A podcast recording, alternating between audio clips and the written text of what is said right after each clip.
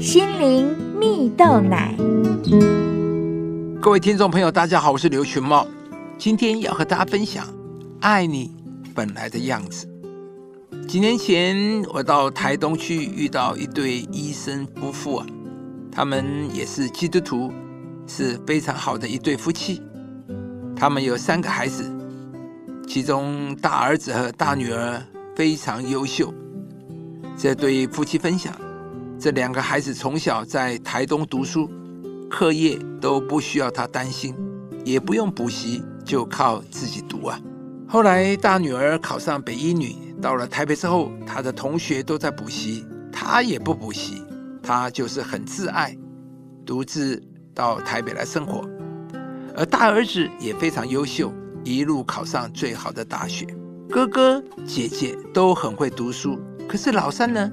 奇怪了，同样的父母生的，可是老三就是不擅长读书。这个爸爸在吃饭的时候和我们聊天，他说啊，这么多年来，真的做父母的难免会不小心在言辞或态度中透露出觉得妹妹。为什么不像哥哥姐姐一样优秀？所以呢，老三也感觉得出来，自己不如哥哥姐姐，而爸爸妈妈也对自己很失望。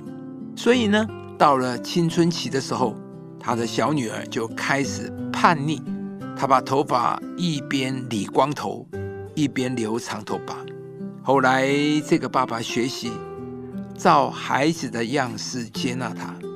他不擅长读书，他说他想要学美容美发，他的爸爸妈妈就帮助他鼓励他。他说啊，他发现其实他的女儿是一个很快乐的女儿，现在还在他们夫妻身边，非常贴心。亲爱的朋友，你也有过这样的经验吗？试想，当一个孩子被比较、被贬义、没有被接纳的时候，他会有怎么样的反应呢？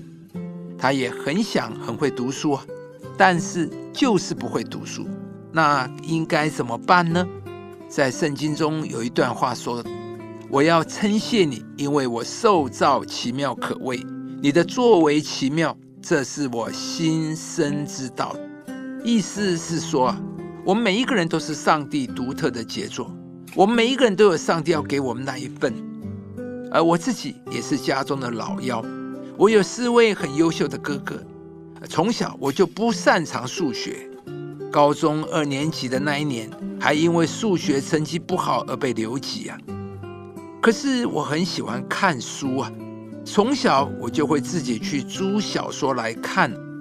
当兵的时候，我读的小说从地板上叠起来可以碰到天花板的，所以我很能掌握书，很能看书。也因此，上帝让我很善于表达，很能掌握文字。亲爱的朋友，我们每一个人都有上帝给我们的那一份。有的人手很巧，有的人很能掌握数字，有些人很能做计划，有些人对人很有兴趣，这样的人很适合当业务。有些人他天生是领袖型的性格，很能组织，很能推动事情啊。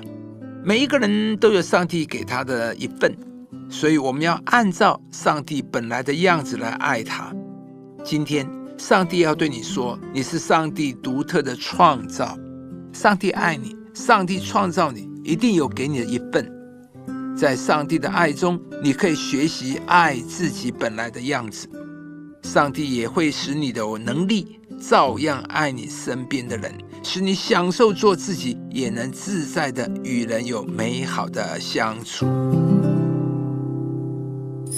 上帝造万物，各按其时成为美好，又将永恒安放在世人心里。以上节目由中广流行网罗娟、大伟主持的《早安 EZ 购》直播，适林林良堂祝福您有美好丰盛的生命。